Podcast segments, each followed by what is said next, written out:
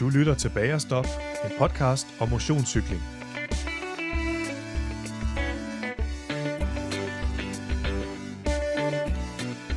Goddag og velkommen til Bagerstop. Podcasten for dig, som insisterer på at lægge godt med Bagerstop ind på dine cykelture. Fordi det jo er tiden i cykeltøjet, som tæller. Det her det er også podcasten for dig, som kan have en følelse af at have vundet en Tour de France-etappe, når du slutter favoritruten på racercyklen i en ny rekordfart på 29,1 km i timen i gennemsnit. Og apropos Tour de France, så er der nok mange af os, som øh, tit har siddet hjemme i sofaen og set en etape i Tour de France og har tænkt, det der, det går hurtigt. Øh, kan vide, hvordan det ville være, hvis jeg sad i feltet, eller hvis jeg selv forsøgte at angribe væk fra den her favoritgruppe. Mit navn, det er Martin Weibel. Jeg er din vært på Bagerstop her, og jeg vil øh, forsøge at tage dig med ud i det her tankeeksperiment i dag, hvor jeg har allieret mig med en øh, tidligere Tour de France-rytter, dansk mester og ikke mindst Bagerstop-gæst. Det er dig, Allan Johansen. Velkommen i Bagerstop igen. Jo, tak. Tak skal du have. Øh, Allan, du bliver jo også kaldt øh, Allan Smeden Johansen. Hvorfor, hvorfor har du egentlig det her smeden ind imellem din, øh, dit fornavn og dit efternavn? Jamen, det er fordi, jeg faktisk er uddannet smed.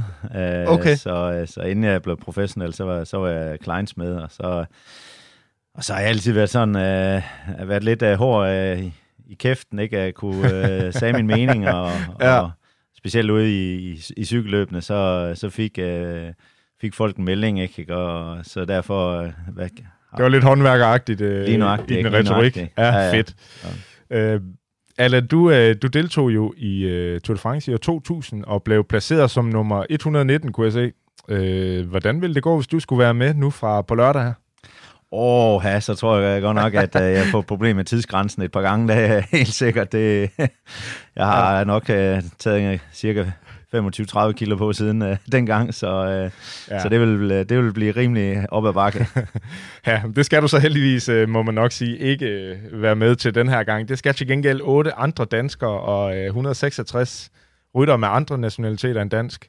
Øhm, vi skal snakke mere om, om turen nu her, øh, men jeg er nødt til at lige komme ind på det billede, du lige viste mig, Allan. Det er, det er et billede, du har stående her ved din computer. Vi sidder inde i dit køkken, øh, i dit... Øh, du har jo det her Belgian Cycling Club, som vi lige øh, skal snakke om om lidt. Men, men det her billede, det viser dig på en enkelt startcykel. Øh, drønen er afsted. Hvad er historien bag det billede? Jamen, det, øh, det er faktisk først noget, jeg kom til at tænke over her øh, senere, efter jeg var inde i øh, det der Tour-revy, hvor vi ligesom snakkede om, om Tour de France, og, Ja. og, øh, og hvad der sådan er sket igennem tiderne, dansk cykelhistorie og sådan nogle ting, ikke? Og, og øh, jeg var jo så heldig at være på det første danske øh, Tour de France-hold, der deltog i, i turen, ikke? Og var Jack and Jones, øh, Ja. var det sådan, det hed? Ja, Memory Card Jack and Jones, ja, ja. Øh, og var faktisk den første rytter, der, der drog afsted på prologen der i øh, Foutetou Scourp, som er en sådan en fremtidsby, der ligger uden for Paris. Ja. Så jeg var, jeg var et eller andet sted har jeg jo lavet øh, Danmarks historie ved at være den Ja, man første dansker, øh, der ruller afsted på en turetappe på et dansk hold. Øh, Ja. Og jeg synes jo, det ser meget godt ud, øh, som du sidder der på cyklen, men du fortæller mig, at du havde sådan en, øh, en, en, en, en blodår, som blev klemt lidt, når du sad på enkeltstartcyklen i netop det Tour de France der, at øh, du havde problemer med at, at bøje dig ret meget ned over, ja, over al- cyklen. Ja, jeg har, jeg har fået øh, skåret et stykke af min arterie ned til mit venstre ben. Øh, det fik jeg gjort et par år efter. Dengang jeg kørte turen, der vidste jeg ikke, hvad, hvad, der, hvad det skyldtes. Men mit, ja, mit, hvis jeg gik øh, ned i sådan en rigtig æve-stilling på min øh, enkeltstartcykel, eller også kørt holdløb og sådan nogle ting, så, øh, så mistede jeg simpelthen kraft i mit venstre ben. Ja. Ja. Og det viser sig så simpelthen, at det var den her arterie, der, der lavede lidt ligesom en vandslange, når du bøjer den. Ikke? Øh, så, Der kom ikke så meget blod ned. Øh. Nej, så, så jeg sidder lidt ligesom øh, på en Harley Davidson. og, det, og hvis man ser billeder fra vores øh, holdløb dengang, ikke, så, så kan man så se uh, Sandstød og Skiby, der sidder helt nede og fuldstændig aerodynamisk. Så kommer jeg der bagefter, sådan, som på sådan en Harley der. Det ikke? må Så- have været lidt hårdt øh, at tage Ej, så det var, det, meget også, vind. det var det også. Heldigvis var der modvind den dag, vi kørte holdløb, så Okay. at man kunne lige sidde og putte sig lidt. Ja, trods alt. ja, ja. Ja, fedt. Jamen, øh, du har erfaring for det her løb, og øh, erfaring generelt med cykelsport. Øh, vi sidder jo her i dit øh, Belgian Cycling Club i Silkeborg, øh, hvor vi sidder inde i køkkenet, men inde ved siden af jer, der er et stort lokale med en masse fede, øh, hovedsageligt belgiske cykler, ikke også? Jo, og, altså, og så et værksted også. Jo, altså, øh, jeg har lavet sådan et sted, hvor, hvor vi har lidt den belgiske kultur, ikke? Øh, det er, vi har en, en del social rides herindefra, hvor vi øh, cykler en tur, men øh, det vigtigste, det er faktisk at komme tilbage og få en kold øl, ikke? Ja. Øh, så, og så sælger jeg jo så belgiske cykler, Ridley og Max, og, øh, og så også begyndt at forhandle Villiers, dem som Jakob Fuglsang kører på. Ja. Og så har jeg et, et, et værksted, øh, så, så det er jo egentlig en, altså det jeg egentlig primært arbejder med, det er jo øh, event og rejser, og så salg af cykler, men, ja. men hele min event- og rejseaktiviteter er jo blevet lagt ned i år, ikke? Så, ja, coronaen, nu, den har været lidt hård ved den del der. Ja, det har den, det har ja. den, så, så, så jeg holder skruen i vandet med at skrue ja. lidt cykler og, og sælge nogle cykler til, og så forhåbentlig kan vi komme ud og rejse igen til næste år. Ja. Ja, lige præcis. Og så må man sige, det er da også rimelig fedt at kunne komme herind og, og få, få gode råd og øh, kunne købe en cykel af en, som har den historik, som du har øh, i cykelsporten. Ja, det er, jo det, det er jo det, jeg slår mig op på. Det er jo min erfaring. Ikke? Altså, de fleste cykelhandlere, de øh, ved noget om, hvordan en cykel fungerer. Øh, jeg ved noget om, hvordan man bruger en cykel. Ikke? Så, ja. så jeg kan jo rådgive folk i øh, størrelse og, øh, og, og bike fit, og, ja.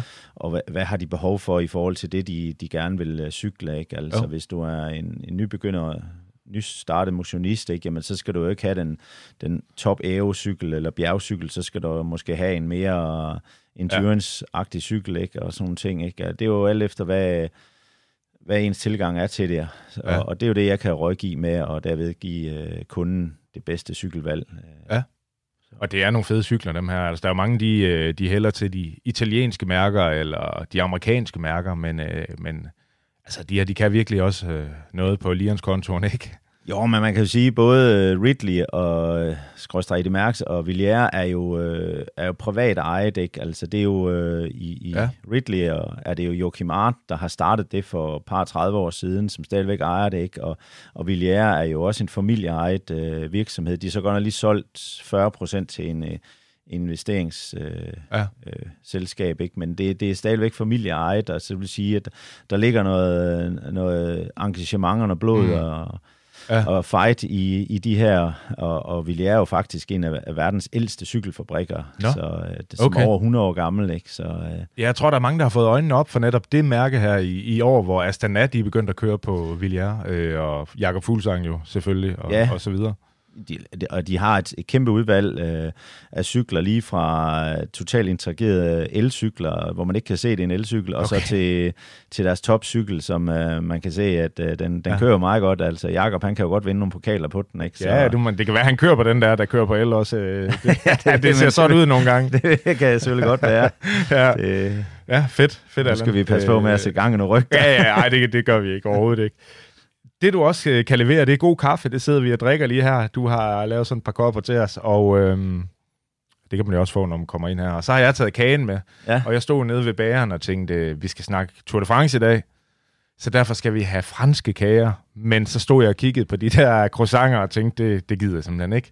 Så jeg har taget træstammer med til os, Allan. Er det okay, selvom vi nu har fransk tema? Jamen, øh, jeg tror, jeg tror faktisk, at øh, træstammer er nok det, som øh, de fleste profrytter, de spiser, når, ja. når de er inde på, øh, inde og, og, og på kager, eller hvad hedder det, bagerstop, fordi at, at der er masser af energi i, så, øh, ja. og den fylder ikke så meget, så øh, det, jeg, ved, jeg, ved, jeg ved i hvert fald, at Lars Bak, han har spist rigtig mange træstammer. så, øh. Og han har jo gjort det godt der ja, ja. vind på snuden, også ja. i Tour de France, han har været med rigtig mange gange jo. Ja. Øh, så det er et godt valg. Vi skal også have energi til det, vi skal nu. Vi skal ja. nemlig... Øh, snakke Tour de France og, og gennemgå lidt det her. Men, øh, men inden vi kommer dertil, Allan, så vil jeg lige sende en kæmpe tak til alle jer derude, der giver et, øh, et hjælpende baghjul til, til Bagerstop på hjemmesiden tier.dk, hvor det er muligt at støtte podcasten her med et valgfrit beløb per afsnit. Jeg får ikke øh, nogen penge øh, af nogen for at lave det her, så det er en stor hjælp øh, til mig til at dække udgifterne. Øh, så øh, det er simpelthen så dejligt, at der er så mange af jer, der har lyst til at hjælpe. Øh, tak for det. I øvrigt, ikke uden en gulerod, øh, mulig gulerod i hvert fald til jer derude, fordi med jævne mellemrum udlover jeg fede præmier fra Danske Fusion til jer, som øh, støtter Fusion. De laver noget fantastisk godt cykeltøj til de dage ude på øh, cyklen, hvor vi øh, virkelig ikke har brug for, at der er noget, som skarver eller sidder dårligt. Det er high-end produkter, som er udført i Økotex materialer, så øh, der er ikke overladt noget til tilfældighederne. Jeg trækker øh, lod lige om snart om en øh, C3 Light LS Jersey, som er perfekt her til efteråret. den ryger afsted, når vi er oppe på 165 følgere. Jeg tror øh, lige i skrivende stund, at vi kun to fra, så øh, det er tæt på. Og øhm, i øvrigt, så, øh, så trækker jeg også lod om en fantastisk flaske vin fra vinpusheren. Øh, som nogle af jer ved, var, jeg, var han, Michael Poulsen, som har vinpusheren med i seneste episode af Bagerstop. Og han øh, sagde, da vi havde øh, slukket for øh, record, at øh, han synes altså lige, vi skulle... Øh, vi skulle forære sådan en væk. Øh, så han fandt en Barolo fra 2016, som ifølge øh, Michael der er den bedste årgang måske nogensinde i italiensk vinproduktion. Så øh, gå ind på tier.dk og vær med i det her øh, og hjælpe Bagerstop lidt på vej. Allan, nu skal, vi, øh, nu skal vi snakke Tour de France. Vi skal snakke et ondt Tour de France, fordi øh, jeg har været inde og kigge på, øh, på ruteprofilen inden, øh, inden det her, og øh, jeg vil lige opsummere nøgletallene øh, til lytterne derude og, og til os to. Øh, der, der er ni sådan rene bjergetapper, og der er fire kuperede etapper, der er syv flade etapper, der er en enkelt start med en rigtig led afslutning.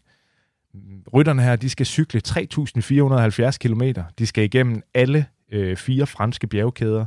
Alperne, Pyrenæerne, Vogeserne og Jurabjergene. Så skal vi lige øh, lægge massivt central oveni, øh, hvor det også er ret hårdt at cykle, øh, kan man se, når man sidder og ser det her løb. Hvad tænker du om, øh, om årets rute, Allen? Jo, men den er jo øh, spækket med bjerge, ikke? Øh, og øh, halvkopierede etapper, så... Øh jeg tror, den kommer til at rive rimelig godt i lårene, den her. altså, det, ja. Der er ikke meget til sprinterne, og der er ikke meget til, at man lige kan sidde og, og hygge snakke og, og, og få en, en kage for baglommen. Ikke? Altså, der, der er ikke mange træstammer undervejs. Der. Nej, det tænker jeg ikke. Den, den, det er... Altså, det bliver Tour de France, hvor du skal være, være klar fra starten, ikke? og hele vejen igennem. Ikke? Mange gange ser vi en, en tur, hvor, hvor måske den første uge, der kan bjergrytterne sidde og, at hygge sig nede bagved og, ja. og lige sidde og... Og finde benene. Ja, det kan man ikke uh, i år. Der, der skal du være klar for, jamen, første etape allerede, ikke? Altså, ja. uh, bliver hård, men uh, specielt også anden etape er jo, er jo også, uh, det er jo en regulær bjergetappe, ikke? Så, ja. så, så, så det, det bliver en, uh, det, det bliver en led Tour de France i år. Hvordan tror du, det bliver sådan uh, på underholdningsskalaen for os, der skal sidde og, og se det?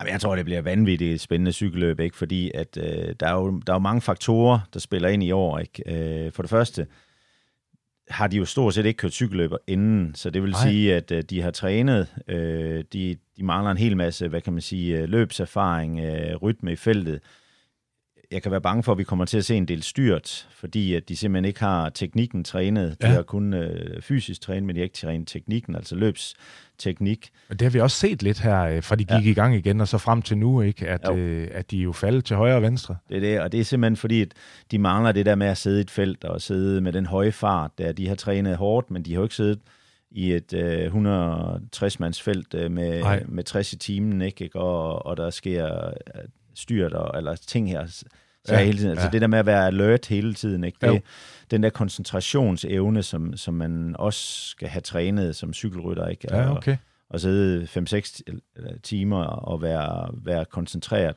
Det har man jo ikke gjort, eller har de jo ikke trænet, fordi de har bare, altså, de har bare været ude og træne fysisk, hvor de har bare skulle træde nogle watt og køre ja. nogle bjergpas og sådan nogle ting. Øh, så der er nogle ting der, man ikke øh, kender. Og, og, og hvad kommer det til at have konsekvens, når vi når en uge eller to uger hen, øh, eller i tredje uge, ikke? Og, øh, så jeg tror, vi kommer til at se nogen, som, som går fuldstændig ned sådan halvvejs, fordi de simpelthen øh, mentalt ikke kan, mm. kan, kan klare det længere, fordi de simpelthen ikke har trænet den her stressfaktor, ja. som, som bliver. Øh, og så igen den fysiske. Hvad, hvor står man inden turen. Ikke? Altså nogle er gode til at træne sig i form, og nogle skal have kørt kilometer, før de er i form. Så vi kan også se nogen, som bliver kørt midt over til at starte med, og så sidst på, på turen kører vanvittigt stærkt. Ja. Øh, og så er der hele den der corona-faktor, ikke? Og, mm. øh, det, kommer, det er jo et ekstra element, ikke? At der, hvis der er to rytter, der bliver testet positivt for corona inden for en uge, så hiver de jo hele holdet ud. Ja. Så, øh, så jeg kan godt være nervøs for, at, at vi ikke kommer hele vejen til Paris. Ja. Altså, der er en, en, en, der er en risiko for, at, at løbet bliver, bliver afsluttet undervejs, simpelthen fordi, at der er for mange hold, der er udgået ikke, på grund ja. af det her. Så, det bliver lidt kaotisk på alle måder, det her. Det er det, og, og det gør jo, at holdene vil jo være panisk for, at nogen bliver smittet. Ikke? Så, så, så, så selve holdene ja. er jo kører jo virkelig en stram øh, strategi i forhold til corona. Ikke? Ja. Jeg ved, Movistar, de har jo plantet sig hele holdet øh, op i, øh, i Alperne, i, en okay. lukket lille bjergby, øh, og simpelthen for at være sikker på, at...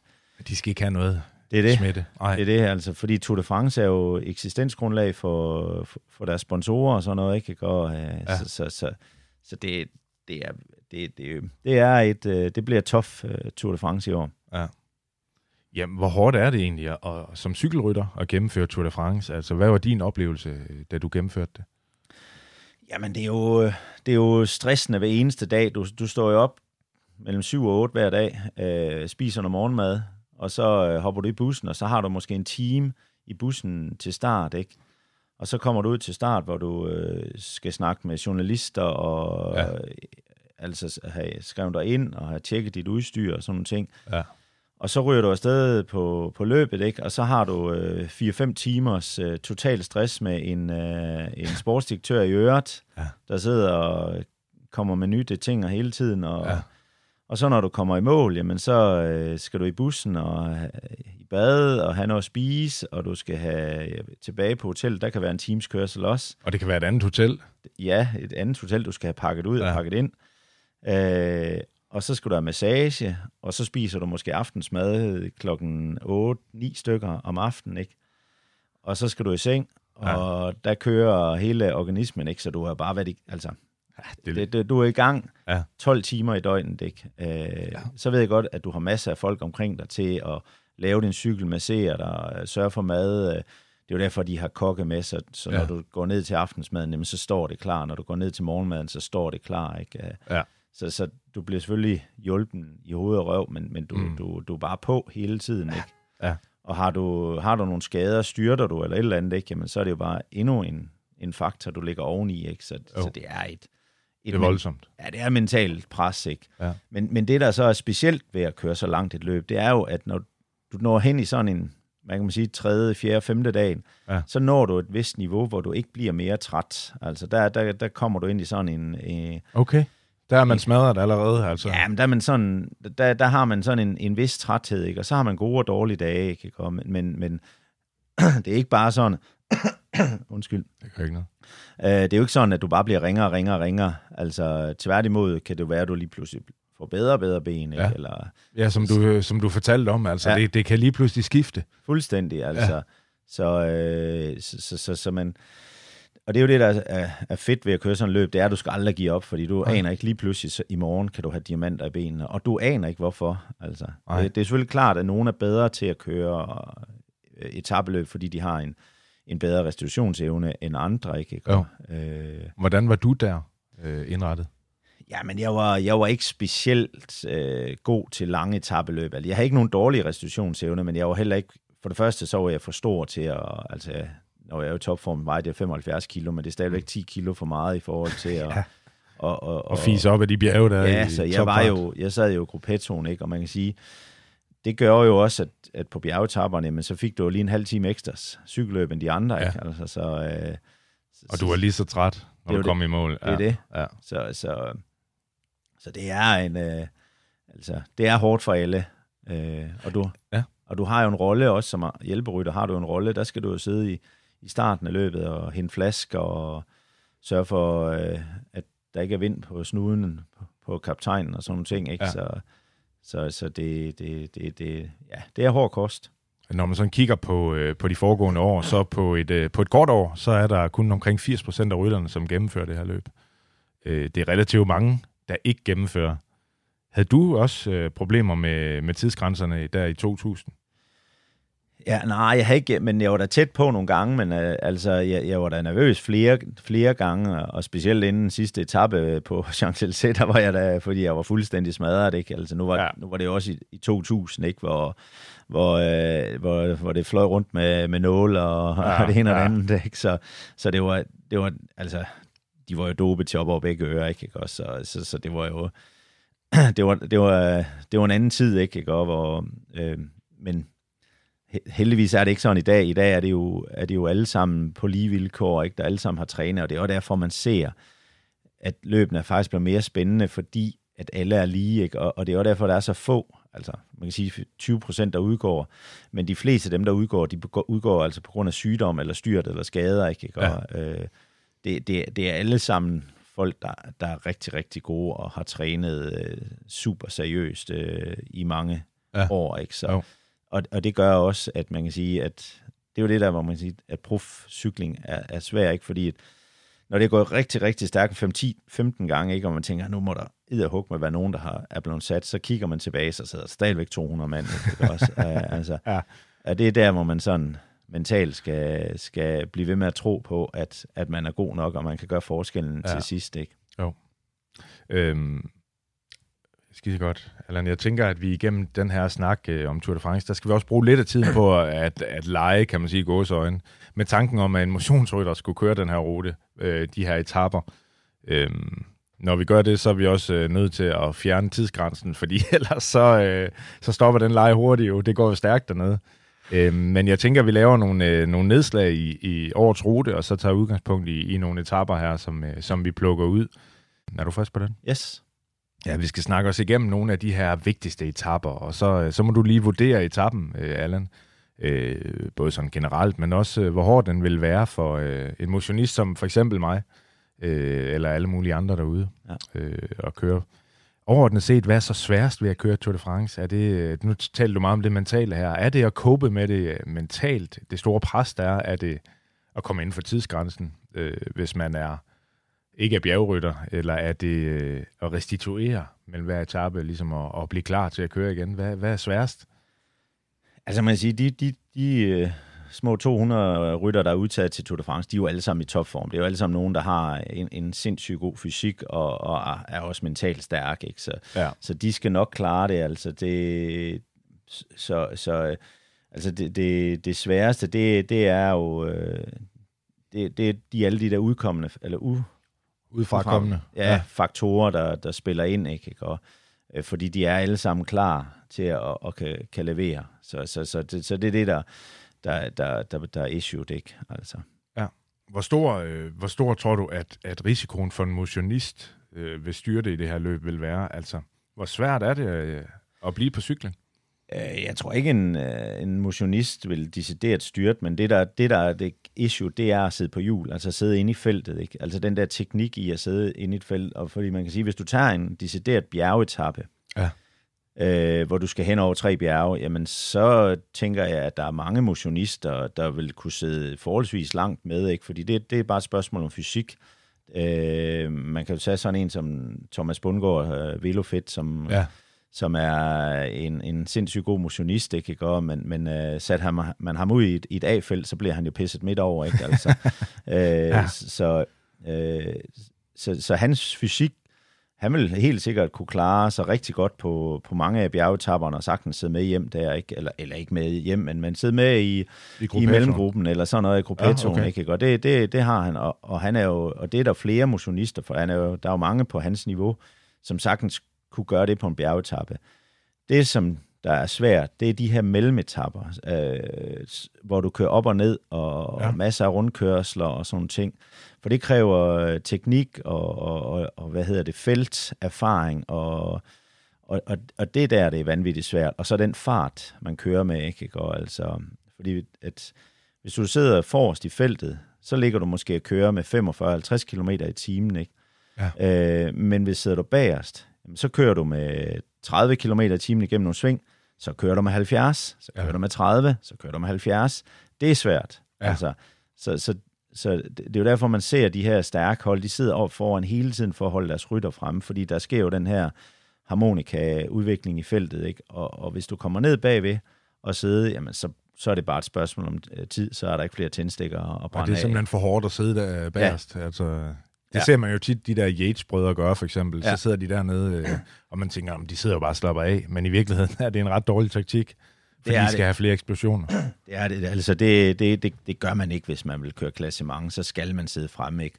Og det er jo, det er jo der, hvor, hvor man kan se, at uh, Ineos, de har gjort en forskel, ikke? Det er jo, de konsekvent sidder fremme hele turen, ikke? De bruger hele deres hold, og når de så når hen i tredje uge, jamen, så, så kan de gøre forskellen, ikke? Ja og der, det er jo en af de ting, som Jakob for eksempel har, har kæmpet med, fordi han ikke har haft et stærkt nok hold omkring sig, eller ikke haft et hold, der har være dedikeret nok til at, at sidde omkring ham og holde ham fremme. Fordi hvis du skal køre de første øh, 10 etapper, og så du gennemsnitligt skal bruge 30 watt mere end Froome for eksempel, eller ja. Jan Thomas eller Banal, så er der bare en regning, der skal betales i den sidste uge, ikke? Altså, ja. Og det, det er det, der, det er det der, der gør forskellen, ikke? Og, og, og, og det er den evnes, og det er det er det, som gør øh, de gode cykelrytter, eller de gode hold, øh, ja. til forskel for de, de mindre gode. Ja, det betyder virkelig meget, det der. Helt vildt, helt ja. vildt. Allan, lad os hoppe ud i det. Vi tager første etape nu. Øh, det er jo en øh, etape, hvor, som byder på 156 km fra Nice til Nice. Øh, kategori 3 stigninger undervejs, og, og lidt halvseje bakker derudover. Hvad skal man kunne for at kunne klare sig godt her?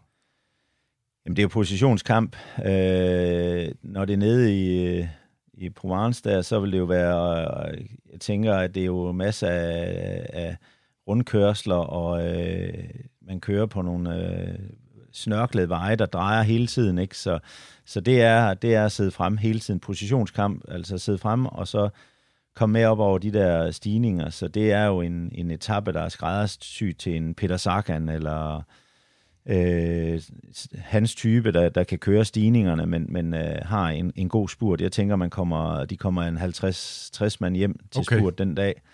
Øh, måske mere, ikke? men, men øh, det er alt efter, hvor hårdt det bliver kørt. Ikke? Øh, men, men det er det, det kræver at, at kunne sidde fremme øh, på sådan en etape, og det, det er en, det er noget af det værste at køre det der, fordi det er op og ned, ja, øh, og ja. højre og venstre hele tiden, ikke?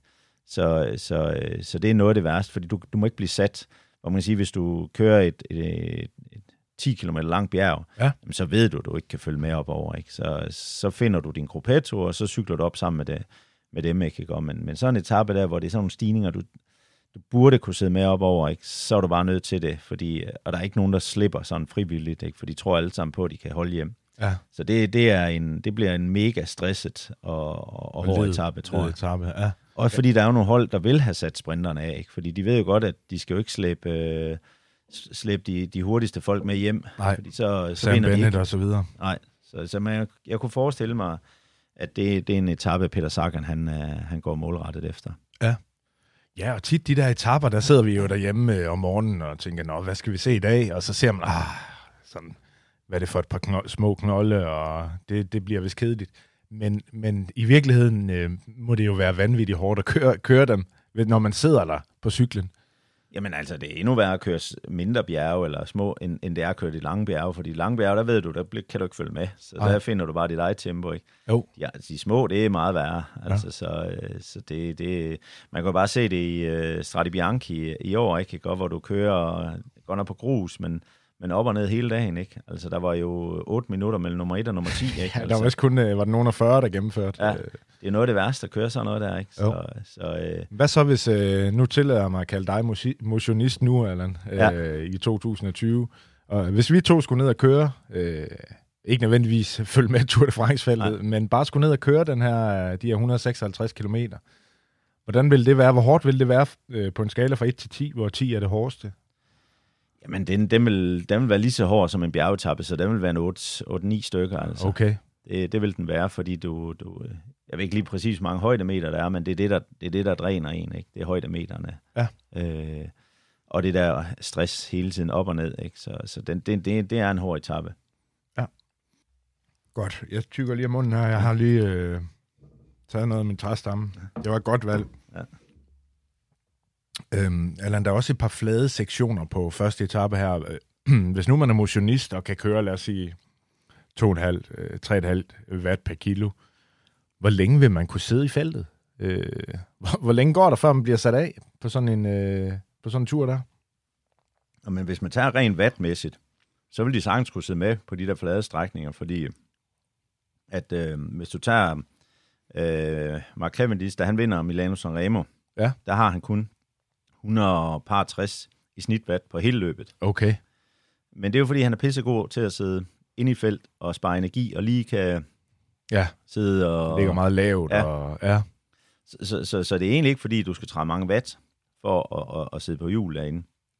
Så, så det, vil, det vil de godt, men det, det hele det her ryg og højre, altså, det, det, det, det, der mangler de fleste motionister. De fleste motionister, de kan, de, de kan jo bare holde øh, stram kæde i, i nogle timer, ikke kan gå med den samme øh, mere eller mindre watt, ikke? Altså. Men vi vil jo komme til at lave den, som du siger, Allan, hvor vi, øh, hvor vi ender bagerst i feltet, ja. og så skal ligge og, og brænde tændstikker af, og det kan man nok ikke gøre så mange gange som motionist. Nej, nej, nej, nej, altså. Hvis vi, hvis vi lavede det og sagde, okay, vi to var fysisk øh, lige gode, lige dårlige i dag, ikke? Jo. Så bare på grund af min erfaring, så vil jeg nå øh, 10 gange længere end dig. Ja. Bare på grund af, at jeg har erfaring med at sidde i feltet, ikke? Jo. Og det, det, det er simpelthen det, det, det, det kræver, det er at have den erfaring med at sidde i et felt. Ja, det giver jo god mening. Ja, og det, det, og det er jo spare energi, ikke? Altså sidde, det er jo derfor, hvis du ser Peter Sagan for eksempel, ikke? De der tre gange, han har vundet VM, du har ikke set ham hele dagen. Du ser ham først 10 km før mål, ikke? Altså. Ja. Og det er jo det, han er god til. Lave så lidt som muligt og komme først over stregen, ikke? Ja. Og det er det, cykelløb det drejer sig om, altså. Ja. Og så lige pludselig bare kunne brænde en masse vand af, når det ja. gælder. Ja. Vi hopper til uh, tredje etape nu, Allan. Det er en uh, let kuperet etape på 198 km. Der er tre bjerge i kategori 3 og et i kategori 4. Øhm, og igen, når vi sidder og laver vores drømmehold for eksempel, det kan vi ikke som let etape, hvem skal man vælge? Øh, men hvis vi andre dødelige skal køre den, så, så er det jo en anden sag, ikke? fordi de her kategori 3 bjerge, det er, de er jo ikke så lette. Det ene det er 8 km langt med 5% i snit, så er der et på øh, 5 km med 4,8% i snit, og et på 6,9 km med, med 5,4 i snit. Altså, man skal sammenligne lidt med danske forhold, så har Jellingvej i, i Vejle, som måske er den hårdeste bakke i Danmark, den er på øh, 5,4 procent i lidt under 2 km. Hvordan er det at køre, øh, køre de her kategori 3, kategori 2, kategori 4 bjerge? Jo, men altså, det, jeg tror, den der etape, den har øh, mange, mange, hvad hedder det, øh, bakker af, af Jellingevej. Jellingevej, ikke? Øh, ja. Hele dagen, ikke? Så jeg tror, det er op og ned hele dagen, så det er det bliver en vanvittig hård etape, og jeg tror, det er sådan en, altså, der er ingen tvivl om, at øh, der er en eller anden øh, allround sprinter, der kan køre en, øh, køre en lidt stigning, og der vinder første etape, og så på anden etape kommer der måske en, igen en øh, favoritgruppe hjem, ja. men, men den gruppe, der kommer hjem på anden etape, det er jo dem, der, der vil køre om klassement. Ja. Og ham, der får føretrøjen der, vil få, og det hold vil gerne af med den igen, så jeg ja. kunne godt forestille mig, at tredje etape, der kørte der et, øh, et udbrud hjem. Allerede en, der, ja. Ja, med 10 minutter med nogle rytter, som man ved ikke bliver noget sammenlagt, fordi at så kan man ligesom få nogle andre hold til at sidde og, og kontrollere, og man skal ikke selv, ja. øh, hvis man kører for at vinde sammenlagt. Øh, så, så, så den der etape, der, der, sidder, der sidder nogle af de otte danskere lige nu og siger, at der skal vi, øh, der skal vi afsted. Det tænker jeg altså. Det, øh, det er en super god etape til, til Søren, øh, Krav, øh, ja. Kasper Askren. Øh, ja, Valgren. Øh, øh, ja, jeg synes Valgren han hænger lidt i øh, håndbremsen, øh, så ja. jeg håber han er klar. Men ellers, hvis han er i topform, så er det også en rigtig god etape til ham. Øh, og så er ingen tvivl om, at øh, Mads Petersen øh, ja. også vil, øh, der vil den også ligge godt til ham. Ikke? Altså, så øh, så det, jeg tænker, det er sådan nogen, der vil ud og prøve at se, om de kan komme afsted og og, øh, og jeg kan ikke rigtig se, hvem der skulle sidde og lukke det ned igen, fordi det, det er et hårdt terræn at sidde og føre i. Mm. Og, og den ligger ikke sådan decideret til en, til en sprinter. Så, Nej. så jeg tror, det den dag kører der et udbrud hjem og, og ligesom øh, slår klassementet lidt i, i stykker. Øh, fordi at der, skal man, der er bjerg nok til at hente det, dem ind, der eventuelt kommer i for et forspring på den etape. Ja. Så hvis vi nu øh, leger, at Roglic han er i gul inden den her, ja. øh, så, så kommer de ikke til at... Altså, den kunne også godt ligge til, til Fanart. Øh. Ja, men de vil, ikke, de vil ikke bruge energi på det, fordi at, at, at hvis de begynder at bruge energi allerede der på Fanart, det gør første etape også jo. Både første og anden etape ligger jo til Fanart. Ja. Så jeg tror mere, det er måske ham, der kan gå hen og tage tråden de første på dage. Men, ja. men så tror jeg, de vil afgive den på tredje etape, ikke? fordi at, at der er simpelthen for langt til Paris, hvis de allerede sidder i, i, i føretrøjen der. Ikke? Ja. Så, så jeg tror, det er sådan en etape, der kan, der kan ende i et udbrud ikke på en 20 mand, der, der kører hjem. Øh, og der, der har vi nogle rigtig gode danskere til at, at kan være med der. Det bliver spændende. Ja. Øhm, hvad er egentlig det hårdeste terræn? Du er lidt inde på det, at, at det ikke nødvendigvis bjergene, i hvert fald hvis man ved, at jeg skal ikke øh, følge med, jeg skal, jeg skal bare i gruppe hettoen i gås øjne. Øhm, men hvis man er bygget som du og jeg, altså vi er jo voksne mennesker, der godt kan spise op, ikke? Ja. Øh, hvad er så det hårdeste terræn? Jamen, det er det der, som man skal køre på. Øh, det er det der nede ved, i Provence og sådan noget. Det er de der to kilometer op, to kilometer ned, to kilometer op, to kilometer ned. nogle sving og højre og venstre, ikke? Det, er, det er simpelthen så vanvittigt hårdt, fordi du skifter hele tiden fra at skal træde mange watt, ingen watt, mange watt, ingen watt. Ja.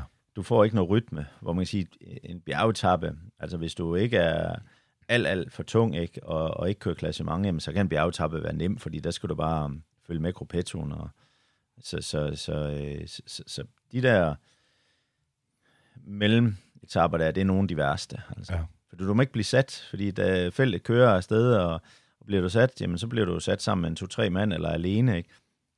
Og så bliver det hårdt, hvis du skal sidde derude og kæmpe alene, ikke? Ja. Så, så det, okay. er, det bliver en, det er en hård dag, den der. Øh, og en vurdering fra 1 til 10, hvor 10 er hårdest. Hvor ligger vi på, på den der? Jamen, jeg tror, den, den ligger op omkring en øh, 9-10 stykker, men, men det, der, jeg tror, der sker, det er, at der kører de her 20 mand, og så taber feltet øh, 10-20 minutter. Ja. Og så bliver det ikke svært at sidde i feltet. Ej, altså, så, ej. så, så er der mange, der sidder og tænker, okay, nu kommer vi igennem den her, uden at skal bruge en masse øh, krudt. Så. Det er jo lidt spændende, hvis det sker, for det, ja. det plejer jo egentlig først at ske sådan i, i tredje uge. Eller, ja. øh, men, øh, men jeg kan godt følge resonemanget der. Ja. Lad os hoppe til etape 8. Allan. Vi skal, ja. vi skal kigge på den. Det er en kort bjergetappe, øh, to kategoristigninger og en enkelt stigning uden for kategori. Man skal over Port de Ballet, som stiger med 7,7 procent over næsten 12 km, og Col de Pazur med 7,8 i stigningsprocent over cirka 10 km. Etappen den er bare 141 km lang, øh, som jo er en, en kort Tour de France-etappe. Hvor hård vil den være for os to? Ja, den er hård, fordi når den ikke er længere, så, øh, og så tænker jeg, at det er sådan en etape, hvor der er ingen tvivl om, der, der vil jo være nogen af bjergrytterne, der har mistet tid allerede der, ikke, som er uden, ude af klassementet eller, eller lidt efter, så de vil, de vil angribe der. Ikke? Det, det er sådan en etape, hvor de skal prøve at se, om de kan hente noget tid tilbage, ikke? Eller, eller køre efter en etape sejr. Ikke? Så, ja. så det er en... Øh, og, og og man siger, når der er kun 140 km, så kan du ikke, øh, du kan ikke bare lade et udbrud få øh, 20 minutter. Altså, der er ikke øh, kilometer til at hente den igen. Så, øh... Ej, for jeg sad også og kiggede på den, øh, og tænkte, at ah, den starter jo heldigvis flat, så kan vi jo så kan vi jo godt trille med, øh, mig og Allan, ikke? Jo, jo. Men, men problemet er jo nok, der er rigtig mange, der gerne vil være stadig i udbrud, og, og der vil nok kunne gå lang tid, inden det får det lov at køre. Ja, det er det. Altså, jeg tror, de første 50 km kommer til at, at gå med 50 i snit, ikke? Så, og så kører der selvfølgelig nok et udbrud. Hvis der kører et udbrud inden, så vil der jo være nogle af de her bjergrytter, som ikke kører mig med i det udbrud, fordi at, at det er jo svært for dem at køre afsted på det flade. Ja. Øh, og så, øh, men de vil så forsøge at komme op på, på den første stigning, ikke? altså prøve at stikke af fra feltet og, og se, om de kan komme op til, til det udbrud, der eventuelt er. Ikke? Øh, ja på første stigning, og så forhåbentlig derefter øh, øh, kunne gøre noget, ikke? Altså. Jo. Altså det, jeg også synes, der er ved den her, udover den flade start, de, de hårde bjerge, så er det jo, at den øh, mere eller mindre slutter med øh, en nedkørsel. Ja. Øhm, som vi var inde, øh, inde på, der har været mange styrt her i, i efter coronaen, øh, lukket cyklingen op igen, kan man sige. Remco i Vennepool, han styrtede i Lombardiet øh, på en øh, vanvittig øh, nedkørsel, et vanvittigt styrt hvor farligt vil det være for, øh, eh, måske ikke så meget for dig, men for mig, der ikke har den teknik, øh, og, og for mange af os andre motionister, at, at, kø, at køre ned af sådan en, øh, hvor vi også skal øh, forsere lidt, fordi der er jo en målstreg lige dernede. Hvis nu man forestillede sig, at vi var der, hvor vi skulle køre hurtigt. Jo, men det er jo, det er jo klart, at, at, øh, at det, det er jo det ekstra element, der også er i cykling nogle gange. Ikke? Det er jo, at, øh, du skal lige kunne følge med op over. Ikke? Øh, og hvis du ikke kan helt det, eller, eller du kan det, så skal du altså lave et styrtløb nedad, ikke? Øh, ja. Og, og, og de ligger altså kører med over 100 km i timen nedad, ikke? Altså, så det er, det er med, nogle gange med livet som indsats, ikke? Og man kan sige, det, det var det, vi så i Lombardiet, ikke? Hvor i Vanderpool, han, han, det ser ud til, at han er lidt bagefter. Så, ja. så det kan være, at han forsøger at lukke et hul nedad, ikke? og lige øh, giver den lidt for meget gas. Ikke? Altså. Jeg tror, Nibali han er forseret nedad, ja. ja. Og så, øh, så forsøger han at komme op, ja. ja. Og det, og det er jo klart, at, at øh, det, det vil man jo kunne se på sådan en nedkørsel, at, at, at, øh, på toppen, jamen, så sidder der måske en, der har, der har slået hullet, men han er måske ikke den hurtigste nedad, og så sidder der en bagved, der er hurtigere, og de, de vil jo forsøge at køre om kap nedad også. Så, ja. så der skal man tage chancerne, og, og der, der er der ingen tvivl om, at det her med, at de ikke har kørt ret mange cykelløb i år, det, det, er, jo, det er jo, de har jo, når de har været ude at træne, ikke, jamen, så er de jo selvfølgelig kørt op af bjergene med, med at køre nogle intervaller, men når de er kørt nedad, har de jo ikke givet den gas. Altså, der har de jo bare rullet nedad, fordi at, øh, de skulle oppasse på sig selv og sådan nogle ting, ikke? Jo. Men nu kommer de ud i cykelløb, hvor det lige pludselig er vigtigt at kunne køre nedad også, ikke? Og, ja. og, og, og det ved jeg for mig selv, da jeg, da jeg cyklede, at, at, øh, at jeg boede jo i Belgien eller i, øh, ja. i Danmark, ikke? og man kan sige, at, at så kørte man jo ikke stærkt igennem sving og sådan nogle ting. Så der skulle man, skulle man lige ud og køre nogle cykelløb for at få den her fart ja. øh, nedad og sådan ting. Og det skal man lige lære øh, ja, igen. det er det. Ja. Så, så, og, det, og det har de jo ikke haft ret mange løb til at, at lære. Så, øh, så der er ingen tvivl om, at vi kommer til at se nogle, nogle styrt øh, undervejs, på grund af, at, mm. at folk de simpelthen øh, teknisk ikke er, er de, de ikke er, er trænet eller er lidt grønne i det, ikke? Så. Jo, og, og så kan man sige, øh, det skal vi nok klare. Vi er jo tungere end de andre, og så er der tyngdekraften, som, øh, som hjælper os ned øh, og, og gør det let. Men, men problemet er, at øh, jeg lavede en episode, hvor jeg cyklede en, en kort enkeltstart mod Mads Wirt Schmidt. Ja. Øh, ham kørte jeg altså ikke fra nedad, for det viser sig, at han er, har bedre teknik end mig. Øh, så, øh, så hele den der med at kunne læse svingen, hvor hurtigt kan jeg køre ind, hvor hurtigt kan jeg køre ud, øh, hvordan skal banen være, sådan ja.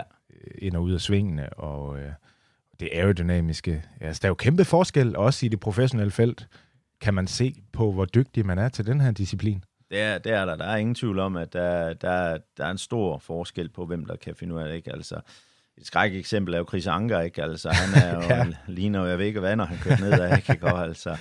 ja. Øh, øh, men, og i dag, der er det jo sådan, at man faktisk, øh, så bruger man jo sin Garmin-computer til, at, og så slår man over på kortet, og så kan man jo se, fordi det er jo ikke altid, når du kommer hen til ah, et, et ja. sving, at du ved, hvor skarpt det her ej. Men så kan du aflæse det på din, øh, på din Garmin-computer og se, okay, det er, det er 90 grader, eller det kun er...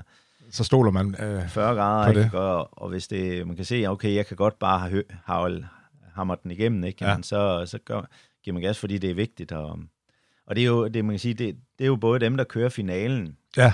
der kører der, men der er jo også hele gruppettoen, ikke? Fordi det er jo sådan, i gruppettoen, der sidder man jo holder sammen som hold, ja. eller som, som alle de her, der ikke kan følge med i øh, opad, ikke? men de sidder og holder sammen opad og finder en fart, hvor alle kan være med, men lige snart man når toppen, ikke? Altså, så bliver den altså hævet på den store klinge, fordi man ved også godt, at man skal have hentet noget af det tid, som man har tabt opad, fordi man igen på det næste bjerg skal tabe tid. Ikke? Så, øh, jeg synes også nogle gange, man ser lidt, at øh, hvis der er en sprinter, der på en eller anden måde har været i udbrud øh, sådan en dag, eller nogle andre ting, øh, så finder man, får man lidt, øh, finder man ud af, at, at de er faktisk mega gode til at køre ned af dem her, som normalt sidder om bag ved de tv-billeder, vi får, at de, øh, de kan jo køre fra alle sammen, nogle af dem, øh, nedad. Er det rigtigt set? Ja, men der er ingen tvivl om, at øh, de, de træner, altså de er jo nødt til det for at komme tilbage til løbende nogle gange, ikke? Plus de måske så også lige har 10 kilo ekstra, det ja. gør godt med, ikke? Og det betyder altså noget, hvis det går 8% nedad, ikke? Altså, så Ja. Det giver hurtigt nogle, nogle flere kilometer i timen. Ikke? Så, Hvem så. tror du er de otte danskere, vi sender afsted, der er bedst, når det går nedad? Jeg kan huske, Søren Krav kørte Dumoulin op en gang øh, ja, til en favoritgruppe. det er Søren. Søren, han er, han er vanvittig. Han er, jeg havde jo ham to år på, på tre forår, ikke? Øh, og ja, okay. jeg måtte flere gange sige til ham, når vi er på træningslejr, nu slapper du lige af, Søren, ikke? Fordi at, han er jo... Øh, det går stærkt. Røv, ja, han skal bare derned af, ikke? Han synes jo bare, det er fedt, det her, ikke? Også, så, okay. Men øh, han, han, er, og det er jo det, der gør ham vanvittig god også. Han er jo, ham og hans bror er jo vanvittig god til at holde sig frem i feltet og sidde forrest. Og, og, og, og så også rent teknisk er de, er de sindssygt gode. Ikke? Altså. Jamen, hvorfor er han blevet god? Altså, hvad, hvad er det, han kan? Er det ligesom en fodboldspiller, hvor man ikke rigtig kan sætte fingeren på det, at det er sådan en kombination af mange ting? Fordi der er vel også noget motorisk ud over hele modet. Øh, ja, og så skal du kunne læse. Jeg tror, jeg tror det, det vigtigste, det er jo et eller andet sted, øh, at du elsker at cykle, og det gør Søren. Han, han elsker at bare cykle og, og have det sjovt med det, ikke? Og så, og så har han bare i, igennem hans unge år været lidt mere frygtløs, og derved opnå, fundet ud af, at det, det er noget, jeg er god til, og så har han jo så dyrket det, ikke? Altså, ja. øh, det, det, jeg vil sige, det med at køre nedad, det er meget også øh, noget op i hovedet, ikke? Altså, hvis du, hvis, du, hvis du allerede tænker, hvad der kan gå galt, ikke? Jamen, så, så er du sat bagud, ikke? Altså, ja der, der må du bare give den gas, altså og tro på, at det, det holder. Og, og, og det er også igen det, der sker mange gange, det er, hvis du er ukoncentreret, ikke, så laver du fejl. Ja. Men hvis du er koncentreret, når du kører nedad, jamen så, så kan du køre meget hurtigere, end, end, end man egentlig tænker, man kan. Ja. Jeg tror nogle gange, vi kommer til at glemme uh, Søren Grav lidt. fordi, øh, jeg, apropos min snak med Mads Wirtz, han sagde, det er den eneste, jeg nogensinde har kendt, der bare har smadret hele lortet op igennem ungdomsrækkerne, og som, øh, ja, han er, bare, han er bare så dygtig. Øh, så har han haft nogle år, hvor der ikke har været så mange resultater endda, men, øh, men er, han, øh, er han et kæmpe talent? Er han en af de, de største talenter, som du har arbejdet med? Helt, helt klart, helt klart. Altså, jeg tror, Sørens største udfordring, det er, at han ikke, han ikke tror nok på sig selv. Altså, ja. det, det, det, du ser jo heller ikke Søren stå og sige, at han vinder det og vinder det, ikke? Og det er der jo mange af de andre ja. Øh, danskere, der er gode til at fortælle, hvor gode de er, ikke? Altså, der er Søren øh, meget ydmyg, ikke? Og det er måske det, der gør, at han ikke...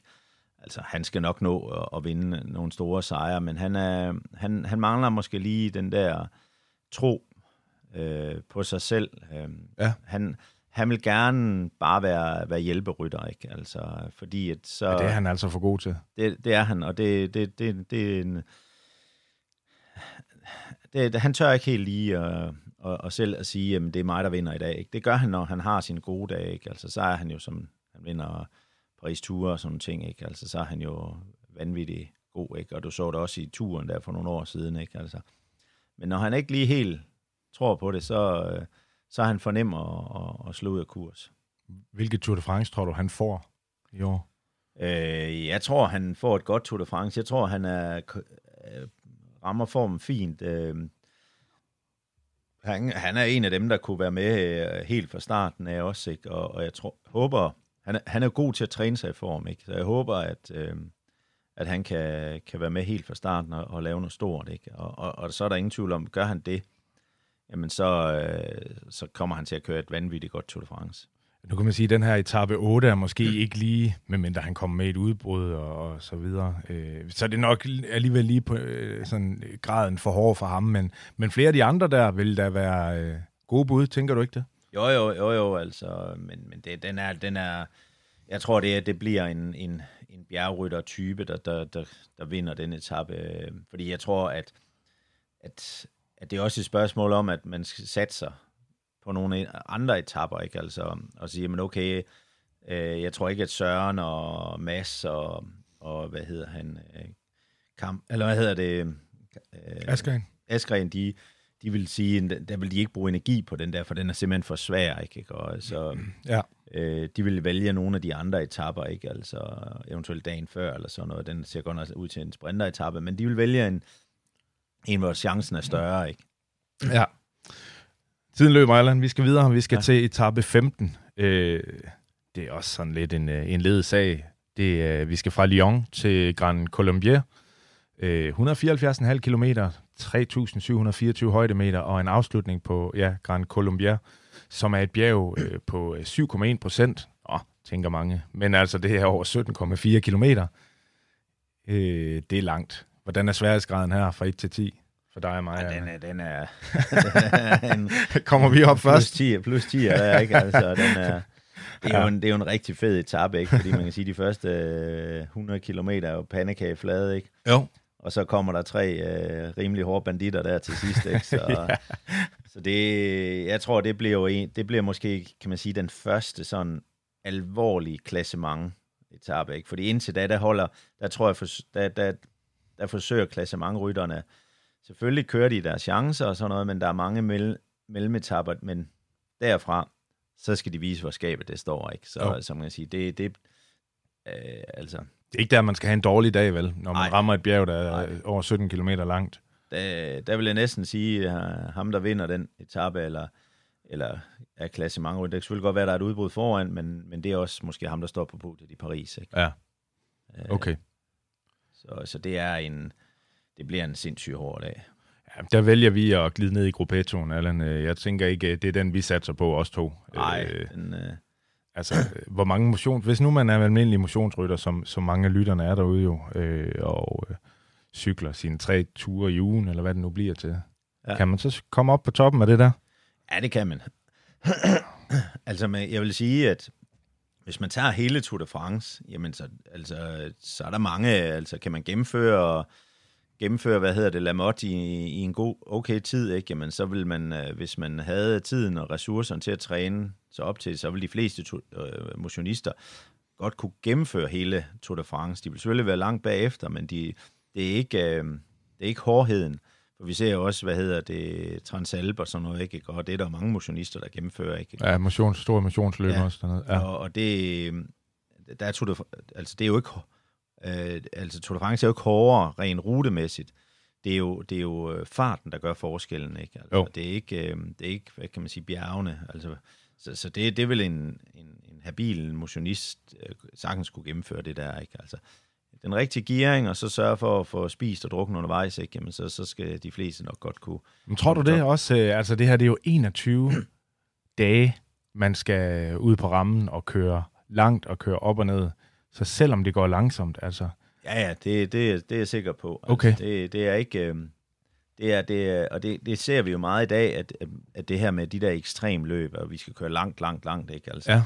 det, er jo, det vinder jo ind, ikke? Og det er jo fordi, det er jo det, som en motionist kan, ikke? ikke? Og Mm. mm. han kan køre langt, øh, men at køre hurtigt, det er, de, det, er, det er det, der er det sværeste, ikke? Og det er jo, der, det er jo derfor, at, at der kun er 200 mand med til Tour de France, ikke? Fordi det er det, de, dem, der er- er gode til det, ikke? Jo. Og det, det er jo... øh, Det er jo det, der er forskellen, det er, om man er god til at køre hurtigt også, altså, Ja. øh, i sådan et løb.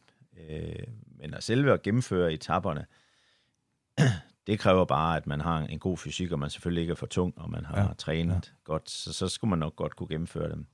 Nu, nu siger du selv øh, omkring den her etape, hvor, hvor den er flad, og så kommer der øh, tre toppe, og den sidste, Gran Colombier, den er jo øh, rigtig led, og der vil blive kørt rigtig stærkt i positionskampen ind på den, tænker jeg. Øh, hvis nu vi tager en øh, dansk øh, DC-licensrytter, og øh, han har lige fået lov at varme lidt op, så plotter vi ham lige ned i favoritfeltet, ja. Ja. en kilometer fra det her bjerg. Ja. Hvornår vil han blive droppet? Jamen det vil, altså, det vil han jo efter 500 meter, altså. De Det- kører, Det går stærkt der. Ja, det, de, de, de, den får fuld skrue, så, så det, det vil man ikke, øh, altså, Det kan ikke lade sig gøre. nej, det kan det ikke. Altså, det, det, det, det, det hastigheden den er så høj, så, så der kan de ikke være med. Jamen, hvordan er det som, øh, som, øh, som rytter? Lad os sige, at du har kæmpet dig med over i din øh, velmærksdage. Ja. Øh, du har kæmpet dig med op over det her. Nu skal du hjælpe øh, kaptajnen ind på, på bjerget her. Ja. Hvad er det for en følelse, du har, når du mærker, at nu giver du dig max, og du er ikke, I har ikke engang ramt bjerget endnu? Og så, så er det, stigningsprocenterne kommer, og så gør det ondt i benene, tænker jeg, endnu mere, end det gjorde lige før. Hvad, hvad er det så øh, sådan rent mentalt, man står overfor? Er det, er det okay, fordi man ved, at jeg skal nok komme ind for tidsgrænsen? Eller hvordan har man det? Jamen det er jo fordi, man skal tænke på, at de rytter, der deltager her, de er i sådan en super god form, så, så, så, så selvom de sidder i det røde felt, øh, og har syge op over øh, begge ører, ikke? Men så, så hvis de så bare ruller en 3-4-5 kilometer, Ja. ja. så, så kommer de jo, fordi de er jo god form, ikke? Så de Ja. ja. er jo en, deres krop er i super form, så, så, så de kommer lynhurtigt tilbage, men altså, der er jo ingen tvivl om, at, at, at der vil jo sidde nogen i bunden af den der, som kører all out, Ja. fuld skrald, helt op i det røde felt, Ja. og så kører de ind til to kilometer på stigningen. Det vil så sige, at der er 15 kilometer til toppen, ikke? Og, Ja. og når de slår ud der, så, Så satte mig langt op. så, er de, øh, så er de pumpet så meget syre i stængerne, at de snart ikke øh, ved, hvad de hedder. Ikke? Og, så, så, og, og så må de ellers bare selv øh, klare sig op til sidst. Ikke? Men, men det er, de er i så god form, at det, de, øh, de, De skal ruller, lige komme sig, og så kører det igen. ja, de ryger ned i det laveste gear, og så sidder de og, og juller lidt, og så ved de, at de skal nok nå tidsgrænsen. Altså, de kender sig selv så godt, ikke, Ja. de her folk. Man ser jo tit det der med, at, at øh, netop øh, der virkelig bliver givet fuld gas, og så slår man ud og laver ligesom sådan nogle S-bevægelser ja. På cyklen.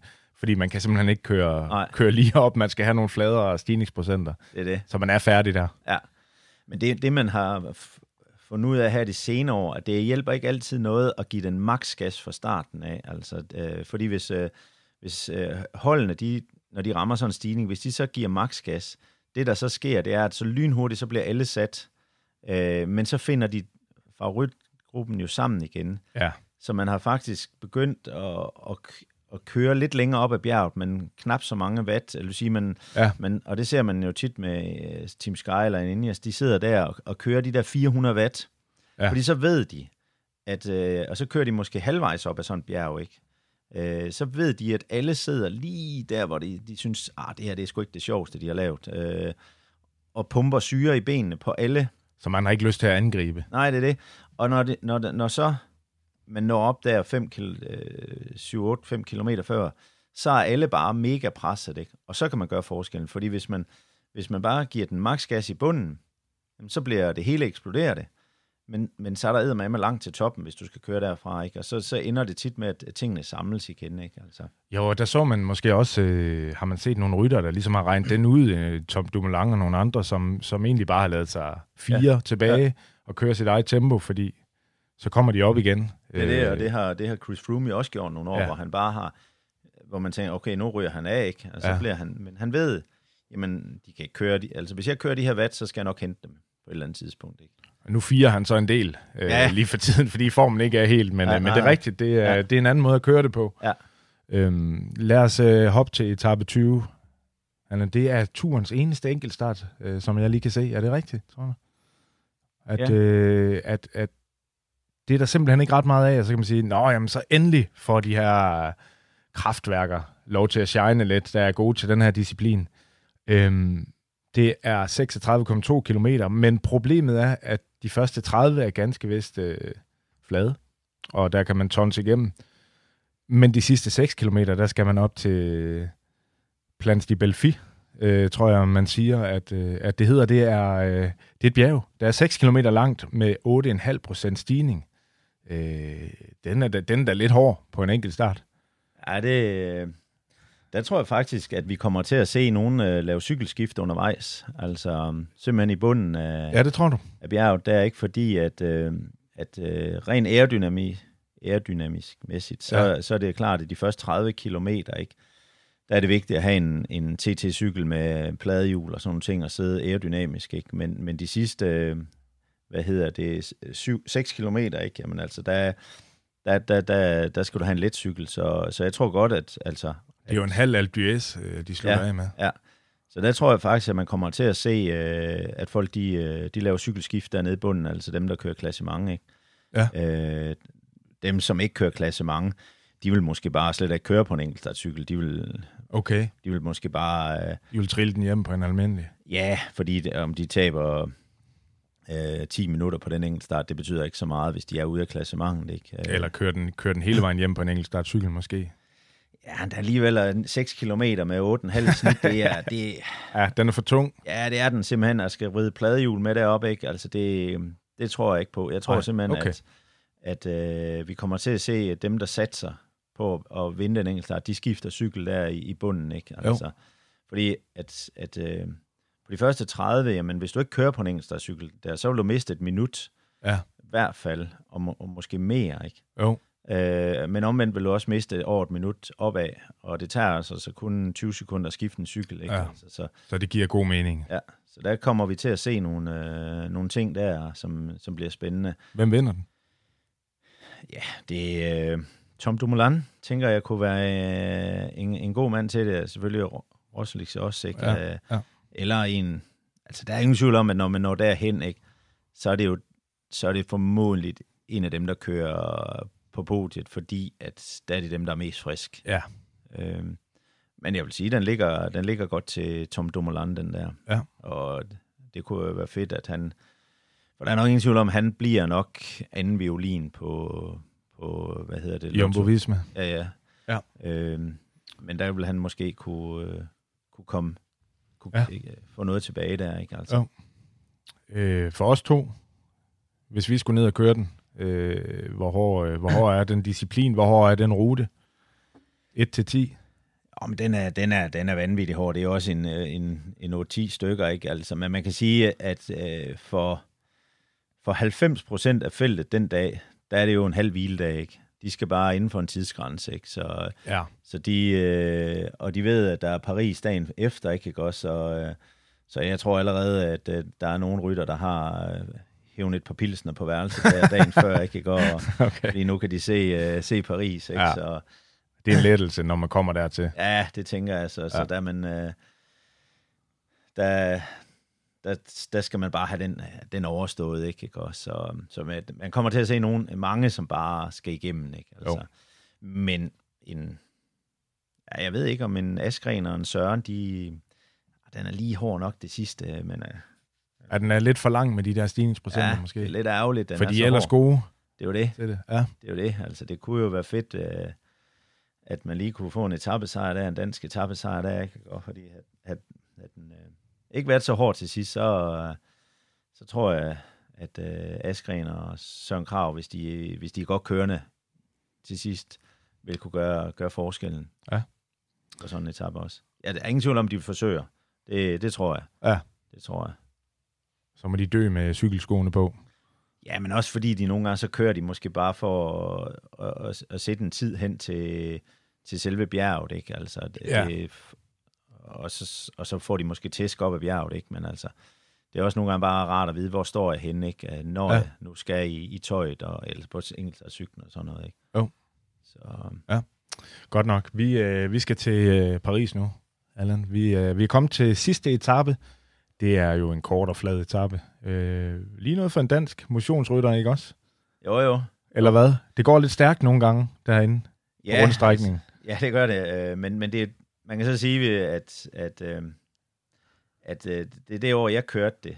Jeg var jo helt smadret, da vi nåede derind, og var, og var næsten sådan, at jamen, jeg, jeg vidste ikke, om jeg gennemførte, men jeg tænkte, Ja. ligegyldigt hvad, og så, så skulle jeg bare øh, gennemføre den etape, fordi om der var tidsgrænse eller ikke tidsgrænse, ikke, og om de skulle øh, have pakket hele barrieren ned, når jeg kom i mål. Jeg skulle bare igennem, Ja. ja. jeg kan godt få noget noget dertil, men, men det, der er sjovt, når man når derind, det er jo, at øh, jeg, jeg tror, hvis jeg ikke har fået tæsk i, øh, i 20 dage op til, så tror jeg godt, jeg kunne have gået i udbrud eller sådan et eller andet. Der Ja. sker et eller andet op i hovedet. ja, det har man set Lars Bak gøre flere gange. Ja. Gå i udbrud derinde. Ja. Det må jo være vanvittigt hårdt, fordi der bliver kørt så stærkt. Det gør der, men, men der, der, der, du, der er bare så meget adrenalin, der pumper rundt i, øh, i hovedet på dig, eller i kroppen, Ja. når du når derind, ikke? fordi det er simpelthen øh, den, den fedeste scene at, at, at, at være på. Ikke? Altså, der er ingen tvivl om, i år bliver der noget andet, fordi der vil jo ikke være de her tilskuere og sådan ting. Øh, og det, det bliver også spændende, hvordan de holder styr på det øh, under Ja. hele Tour de France. Ja, det gør det virkelig. Øh, så, så, så det bliver selvfølgelig en anden oplevelse. Men det er bare øh, fantastisk stort at nå derind til, ligegyldigt om du så er nummer sidst. Altså. Hvor mange watt tror du, du skulle træde for at sidde i feltet herinde?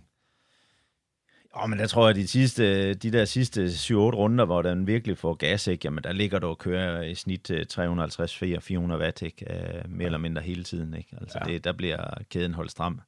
Altså, ja. det, Jeg, jeg så sådan et billede af dig herinde i, øh, i dit showroom, Allan, hvor, øh, hvor du har gummisko på og cykler på din cykel ind på øh, Champs-Élysées, med hænderne op over hovedet, ja, øh, virkelig lettet og glad. Det er sådan meget, øh, det er den følelse, som, øh, som rammer en er efter det, så, altså. sådan en lang løb.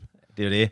Og det er jo det, der er fede ved at køre Tour de France. Det er jo så, når man er- kommer i mål, ikke? Jamen, så får man sådan en æresrunde på Champs-Élysées, hvor hver hold kører, hvor, øh, hvor det egentlig sådan er omvendt holdkonkurrencen, ikke? At, øh, og så ruller man de rytter, der er tilbage, der ruller man så en runde på, på ruten for lige at... Og det er jo, øh, det, det er jo, sker jo sjældent i, øh, i, i, i cykelsporten, at man, ja. at man får muligheden for sådan en, en æresrunde, og der, der, der er der jo en journalist, eller en fotograf, der lige har skudt øh, et billede, hvor, ja, hvor man har, øh, hvad hedder det, triumfugen i baggrunden, så Ja, det er smukt. Ja, ja. Øh, og, og jeg tænker jo også, øh, i de her år måske især, hvor vi har så mange dygtige cykelrytter, vi glemmer lidt, øh, hvor eksklusiv en klub øh, det her er, at gennemføre, køre og gennemføre men måske jeg, endda jeg ved ikke, Tour hvor mange er det. Ej, det har vel rundt, øh, jamen det er omkring 50 eller sådan noget danskere. Ja, det Ja. kan godt være, det er lidt flere. Jeg ved ikke, hvor mange der er i dag, der har, men fordi nu, nu er der jo mange af de unge gutter der, der, der, der har... Ja, men det er ikke, øh, det er At- ikke mega mange, som, øh, som opnår det i deres karriere. Det er Nej. en helt særlig ting. ja, ja. Også øh, som du tænker tilbage på. Ja, ja, men der er ingen tvivl om, at det er jo det, du altid bliver spurgt om. Når du øh, siger, at du har været professionel cykelrytter, så bliver du altid spurgt om, øh, om du har kørt Tour de France, ikke? ikke? Og, øh, og, og i den menige dansker, så har du ikke været professionel, hvis du ikke har kørt Tour de France. Så, øh, så, så, så, det, så det, er, det, er, det er en milepæl i ens karriere at få lov til det. Er det, er det overvurderet, det her løb? Øhm, det er jo sådan lidt, på, en, på, på nogle måder i hvert fald øh, årets rute, det er sådan lidt endimensionelt på nogle måder. Det er jo aldrig, øh, du er jo bedst på brostenen, Allan.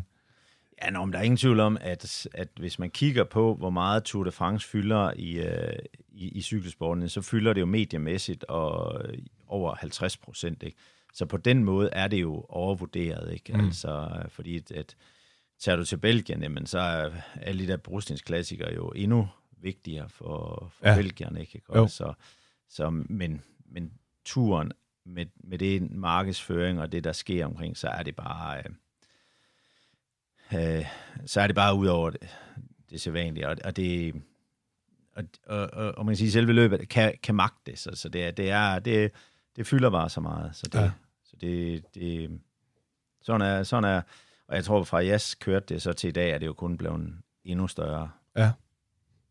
Ja, altså man kan sige, at den eneste, som, øh, som ligesom dig, Allan, godt, rigtig godt kunne lide brostenene, som, som har vundet mange gange, det er jo Eddie Merckx. Han vandt jo vist både turen og Paris-Roubaix fem gange, tror jeg. Ja. Øh, men ellers er det jo vidt forskellige ting. Ja, ja, ej, hvad hedder han? Bernard Hinault har jo, tror jeg, han har, det er rigtigt. Han har vundet Paris-Roubaix. Ja. Øh, men, Grevling. Ja, men, men det er rigtigt. I dag, men man kan sige, dengang, der, der kunne de lidt det hele, og de skulle køre lidt det hele, ikke? Altså, i dag, der, der, der specialiserer du dig til, til nogle forskellige discipliner, ikke? Man kan sige, øh, hvad hedder de, øh, brudstensrytterne, de kører Tour de France, men så kører de som hjælperytter som regel, ikke? Eller, eller efter etaper, ikke? Og, ja. Men du kommer aldrig til at se en uh, Chris Froome eller, eller en, altså nogle af de her bjergrytter køre bælgerløbende og sådan Ej. noget. Ikke? Altså det, det, det er i hvert fald sjældent. Ikke? Altså. Jeg kan forstå, at Jacob Fuglsang øh, godt kunne tænke sig at køre øh, Flanderen for eksempel, og prøve sig af der, øh, men ikke rigtig får lov til det. Jamen, når, men han er ingen tvivl om, at han, han øh, jeg tror på, at, at, at øh, hvis Jacobs ligesom sagde, okay, nu dropper jeg og satse på Grand Tourene, men de fylder bare meget forholdene. Ja. At så vil han godt kunne, øh, altså man har jo set, nu har han vundet Lombardiet og Liège? Han kunne godt vinde Amstel, og han kunne vinde øh, Flandern rundt. Ja. tror jeg også på. Øh, Paris-Roubaix, måske. Altså det, han har, han har motoren, han har jo evnen for, for mountainbiken, så det, det er ikke udelukkende, at han, øh, at han kunne gøre det, og, og jeg synes da, at, at, at, øh, at han skulle gøre det mm. øh, for, hans, øh, for hans egen skyld, ikke? For at, ligesom at sige, den dag han stopper, jamen jeg har da prøvet det, ikke? Ja, altså, ja. det... Ja, man kan jo sige, øh, han er måske ikke nødvendigvis den, der restituerer bedst i løbet af 21 etaper, øh, viser historikken lidt, øh, men derimod er han jo virkelig ond, når han kører de her andre typer, lidt kortere etabeløb og endagsløb, øh, fordi det er jo noget særligt at skulle køre så mange dage, uanset hvordan der var ledes, ikke også? Øh, hvordan har kroppen det? når man kører rundt øh, derinde på Champs-Élysées på, på æresrunden, og, og det er slut, hvor, altså, hvordan reagerer kroppen efterfølgende? Hvor, hvor træt er man?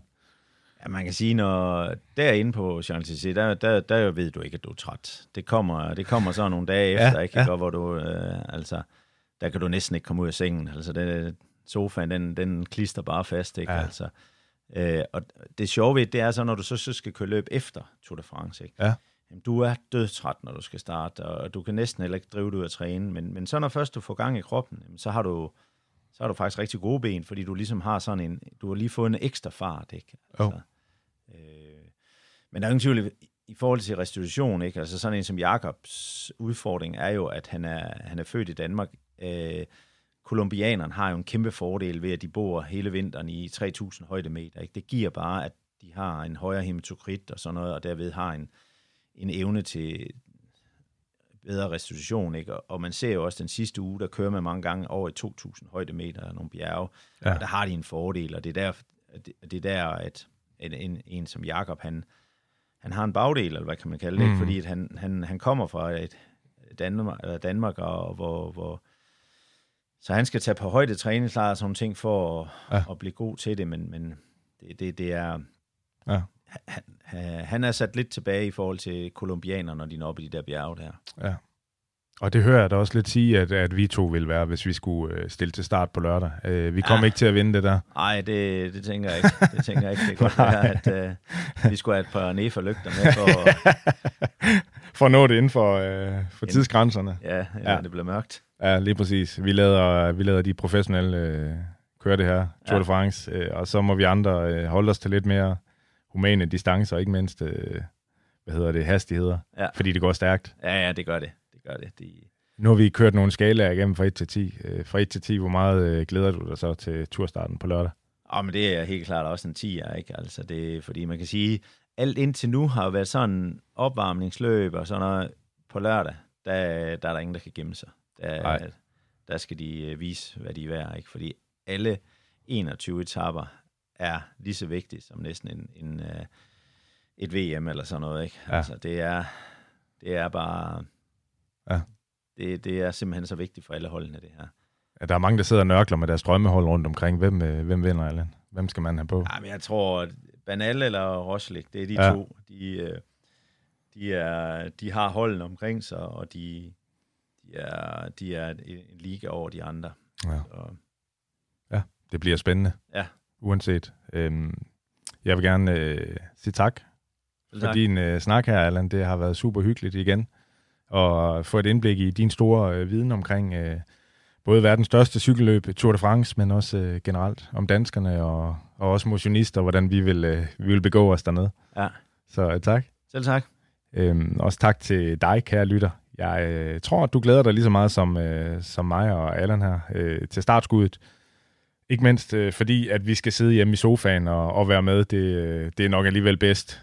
Og jeg håber, at øh, din turfeber den er blevet en lille smule højere, og at øh, du ikke mindst har følt dig underholdt her igennem. Tak fordi du var med helt til slut til den her podcast champs kan man sige. Hvis du kunne lide det, du hørte, jamen så gå meget gerne ind og anmeld Bagerstop lige der, hvor du lytter med. Og ellers så er der blot tilbage at sige tak for nu og god tur.